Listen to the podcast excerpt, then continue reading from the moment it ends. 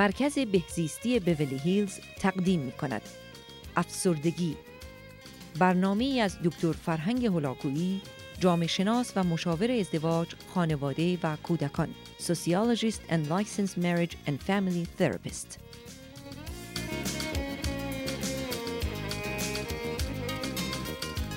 بینندگان عزیز ارجمند درود بر شما. این هشتمین و آخرین برنامه درباره افسردگی است. در برنامه گذشته به شناخت درمانی و یکی از مهمترین نوع برخورد با بیماری و مشکل افسردگی اشاراتی داشتم و درباره سیزده مورد یا عامل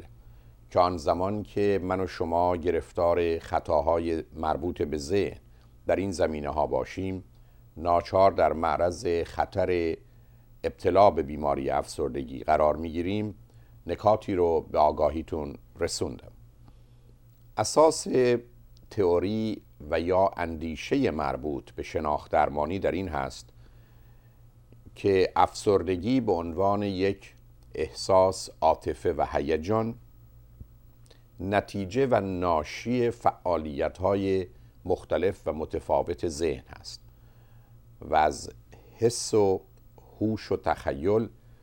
و بویژه از فعالیت های اساسی ذهن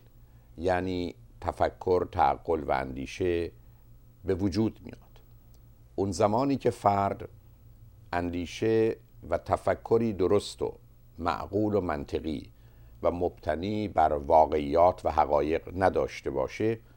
در معرض این خطر قرار می‌گیره.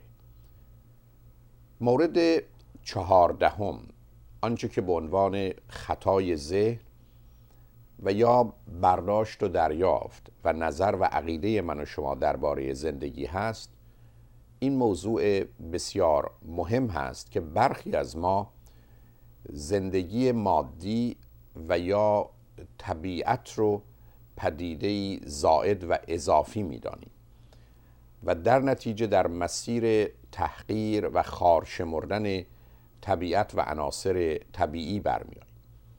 از نظر ما جهان ماده و طبیعت بیارزش بی اهمیت بیفایده و حتی بیمعنی است. و تا اونجا پیش میریم که اون رو با زبانی تحقیرآمیز مانند دنیای خاکی، حیوانی، شهوانی، شیطانی نام می‌بریم. و با تحقیر این جهان فیزیکی و مادی احتمالاً به توضیح و توصیف جهان یا جهانهای دیگری می‌پردازیم که جالب این است که باز هم باید همین مفاهیم و واجه های جهان مادی رو برای بیان اون به کار بگیریم و حتی نظام استدلالی و یا ترکیب جمله و رعایت قواعد زبان رو در بیان پدیده های غیر مادی مورد استفاده قرار بدیم. تحقیر جهان مادی بعدا به تحقیر بدن می انجامه و ما بدن رو خار و پست می دانیم و در نتیجه درد و رنجش رو کم اهمیت و یا بی اهمیت و لذت و شادی و خوشی رو پدیده بد و منفی می شناسیم و با نگاهی این چنین که ناشی از های عمیق و اساسی در گذشته و به ویژه دوران کودکی است تصویری از این جهان مادی می سازیم که پر از درد است و رنج و فایده و ارزشی هم برای اون متصور نیست. کار رو برخی از اوقات تا اونجا می‌بریم که سخن از بیدیازی می‌کنیم و به گونه آنچه رو که مربوط به جهان مادی هست رو نادیده می‌گیریم و کنار می‌گذاریم و در جهان تخیل و تصورات غالبا غیر واقع بیمانه و حتی بیمارگونه خودمون متاسفانه جهانی رو می‌سازیم و الفاظی رو پراکنده می‌کنیم و دست به بازی می‌زنیم که نه با واقعیات زندگی می‌خوانه و نه بر آن مترتب است با گفتن اینکه دنیا دو روزه که حتما دو روز نیست و یا با یک چشم به هم زدن تمام میشه که با میلیاردها چشم به هم زدن نیست تمام نمیشه به نوعی به موقتی و کوتاه بودن و گذرا بودن اون اشاره می‌کنیم و سخن از ابدیت و خلودی می کنیم که احتمالا از برداشت های همین جهانی به دست آمده. در حالی که احتمالا آنها که باور به خالقی و عقلی در این جهان دارند ناچار باید بپذیرند که جهان مادی و یا جهان غیر مادی هم از روانی معنوی و یا روحانی رو همون خالق و همون عقل کل ساخته و بدون تردید این همه اهمیت و اعتبار و برخی از اوقات تنها نوع زندگی و ارتباط رو همین گونه فراهم نیاورده و در نتیجه نفی یک جهان اون هم جهانی این چنین واقعی و حتی حقیقی در زندگی من و شما و به دنبال تصورات و تخیلات عجیب و غریب رفتن به هیچ وجه شرط انصاف حتی در تجزیه و تحلیل مسائل عقلی و منطقی و استدلالی نیست. به همین جهت است که افرادی که این گونه نظریات و اعتقادات رو دارند ناچار به وجود نیروهای مرموز و موجودات عجیب و غریب باور می کنند و در نتیجه بازیچه دست تخیلات و تصورات کودگانه و یا انحرافی و بیمارگونه خودشون و یا دیگران میشن و با یک چنین نظریاتی احتمالا در جهت بهبود همین جهان مادی می‌خواهند قدمی بردارند و صلح و آرامش و غذا و دارو رو برای همه ارزانی کنند در حالی که در ابتدا اصولا فایده همه اینها رو به نوعی نفی کردن و این نوع تضاد و تناقض ذهنی و فکری صرف نظر از اینکه با واقعیات روزمره نمی‌خونه و اصولا با نیاز و مسئله درد و رنج و لذت و شادی و مسئله مرگ و زندگی هماهنگی و سازگاری نداره فرد رو در مسیر دالانی تنگ و تاریک و یا احتمالا سیاه چالی پر از وحشت و نگرانی قرار میده و به دنبال اون هست که احتمالا زندگی رو پوچ و بیهوده و بیارزش و بی اهمیت می‌کنه و آن زمان که انسان به عنوان یک موجود در حال رشد و تکامل این حرکت به سمت تعالی و پیشرفت رو متوقف کنه احتمالا آسیب می‌بینه و یکی از پیامدها و یا عواقب اون افسردگی و گرفتاری است. بنابراین باورهایی از این قبیل و توصیه هایی مانند این زمینه رو فراهم می‌کنه که فرد با بیماری و گرفتاری افسردگی و بقیه حالات بد روانی درگیر و همراه بشه. عامل پونزدهم بیاعتنایی به ضرورت زمان و مکان هست. به این معنا که من و شما در جهانی زندگی می کنیم که با توجه به محلی که در اون قرار داریم و ایستگاه و پایگاهی که در اون استقرار پیدا کردیم و به جهان و جهانیان نگاه می کنیم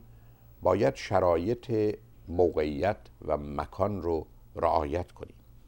و از جانب دیگر اگر در قرن بیستم یا بیست یکم هستیم در این زمان زندگی کنیم. من و شما نمی توانیم در پنج قرن قبل یا بعد زندگی کنیم. قید زمان و مکان موضوع و مسئله انسان و زندگی انسان هست و به همین جهت است که ضروریات ناشی از اون رو باید پذیرفت و نمی‌توان در دل تاریک تاریخ و یا احتمالا دنیای تخیلی و تصوری و ناکجا آباد جهان زندگی کرد و به اونها دل خوش داشت. معلوم هست که ضرورت زمان و مکان با مفهوم جبر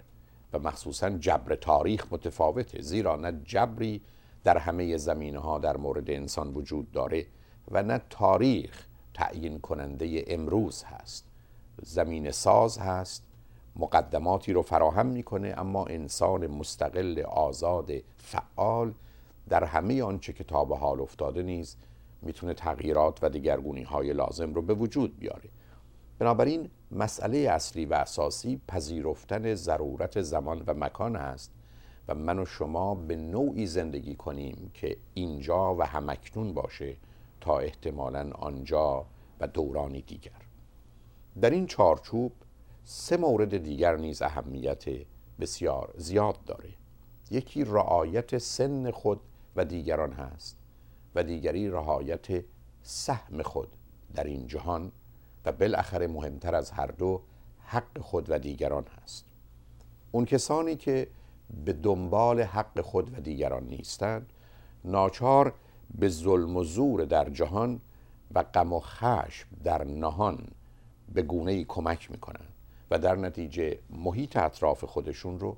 و دنیای درونی خودشون رو برهم میریزن و به همین جهت است که باید واقعیات جهان را آنگونه که هست در زمان و مکان خودش درک کرد کشف کرد اونها رو پذیرفت و در جهت تغییر و دگرگونی های مناسب اونها اقدام کرد. به هر حال این پانزده مورد که در برنامه گذشته و در این برنامه به آگاهیتون رسوندم جنبه های اصلی و اساسی خطای ذهن و فکر یا آنگونه که گفته می شود فکر غلط فکر بد و فکر منفی است که همیشه موجب احساس و هیجان بد خواهد شد. و در نتیجه در کار روان درمانی و تراپی و یا احتمالا من و شما در وقت کمک به خود باید این افکار و عقایدی که به صورت خودکار و ناآگاه و مسلط در زندگی ما وجود دارند و من و شما رو به سمت و سوی میکشانند که با واقعیات نخونده مسائل و مشکلاتی رو در بیرون و درون برای من و شما فراهم می‌کنند رو از خود دور کنیم. و به همین جهت است که کار اصلی و اساسی شناخت درمانی شناخت این حالات از میان بردن اونها و به جای اونها افکار و عقاید سالم سازنده گذاشتن هست به طوری که من و شما بتوانیم در چنین دنیایی با رفتار درست و خوب و مناسب خود به خود و دیگران در این زمینه کمک کنیم. معلوم هست که برای رسیدن به این مرحله باید من و شما در دنیای امروز به رشد کامل عقل دسترسی پیدا کنیم و عقل خود و عزیزان خود رو به کمال ممکن خودش برسانیم و از اونجا که حتی با داشتن عقل کار به پایان نمی رسد بلکه در هر مورد و زمینه باید آن را به کار گرفت به این عادت به نوعی درآمیزیم که هیچ موضوع مهم و اساسی رو بدون ارزیابی و دقت لازم در تجزیه و تحلیل واقع بینانه و عاقلانه اون نه قبول و نه رد کنیم. تا از این طریق امکان درک واقعیت و شناخت حقیقت رو پیدا کنیم. درباره عقل و رشد عقل در برنامه های گذشته در قسمت مربوط به کودکان بین هفت و سیزده و به ویژه در دوران نوجوانی سیزده تا نوزده سالگی مطالبی رو به آگاهیتون رسوندم که احتمالا توجه شما رو به اونها جلب می‌کنه اما علاوه بر همه روش ها و متد هایی که به عنوان روان درمانی اون رو می‌شناسیم و به مهمترین اونها در این برنامه ها اشاره کردم اگر فردی به روان درمانی پاسخ لازم رو نمیده و دارو درمانی نیز در مورد او به دلایل مختلف و متفاوت کارساز نیست و در عین حال خطر آسیب به خود و دیگران و مخصوصا خودکشی وجود داره با تشخیص روانپزشک تصمیم به نوع دیگری از درمان گرفته میشه و اون شک درمانی است. به این معنا که به مغز این فرد برق وصل می‌کنن برقی سنگین که در وقتی که به او وصل میشه اون رو از جا می‌کنه و در گذشته چون این کار رو بدون بیهوشی انجام می‌دادند فرد وارد مرحله کاملا قش و به صورتی با درد و مشقتی همراه می‌شد که برای مدتی وحشت اون خودش بزرگترین مسئله و گرفتاری زندگی او می‌شد. اما در دنیای امروز فرد رو در مرحله بیهوشی یا بیهسی می‌برند و سپس این برق رو به او وصل می‌کنه. وصل این برق یا از دو طرف سر صورت می‌گیره یا از جلو یا پشت سر یا فقط از یک سر. و مخصوصا برای افرادی که از دست راست خودشون استفاده می‌کنن و راست دست هستن اون زمانی که از سمت راست مغز استفاده میشه و برق به اون وصل میشه معمولا نتیجه مورد نظر به دست میاد ولی آسیب کمتری می‌خوره. این آسیب در حقیقت اخلال و اختلالی است که در کوتاه مدت مخصوصا در حافظه و توانایی های دیگر ذهنی فرد به وجود میاد و از اونجا که معمولا این کار سه بار در هفته صورت می‌گیره و بین دو تا هفت هفته ادامه پیدا می‌کنه. یعنی شش بار تا بیست و یک بار برق رو به سر فرد وصل می‌کنن. احتمالا برای چند ماهی مسائل و مشکلات موقتی برای او به وجود میاره اما از اونجا که خوشبختانه نه ساختار و زیبرای مغز او رو برهم می‌ذاره و نه احتمالا اخلال و اختلالی در کار سلول ها و مواد شیمیایی در بلند مدت به وجود میاره بعد از مدتی فرد تا حدودی حالت عادی و طبیعی خودش رو پیدا می‌کنه.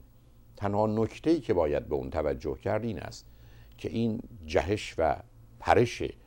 بسیار تند و شدید برخی از اوقات موجب مشکلاتی در عضلات و ماهیچه ها و یا بافت ها به وجود میاره و بنابراین قبل از اون باید با نوعی آرامش و ریلکسیشنی که از طریق بدنی صورت می‌گیره فرد رو به جهت چنین حالی آماده کرد. به هر حال فقط اون زمانی که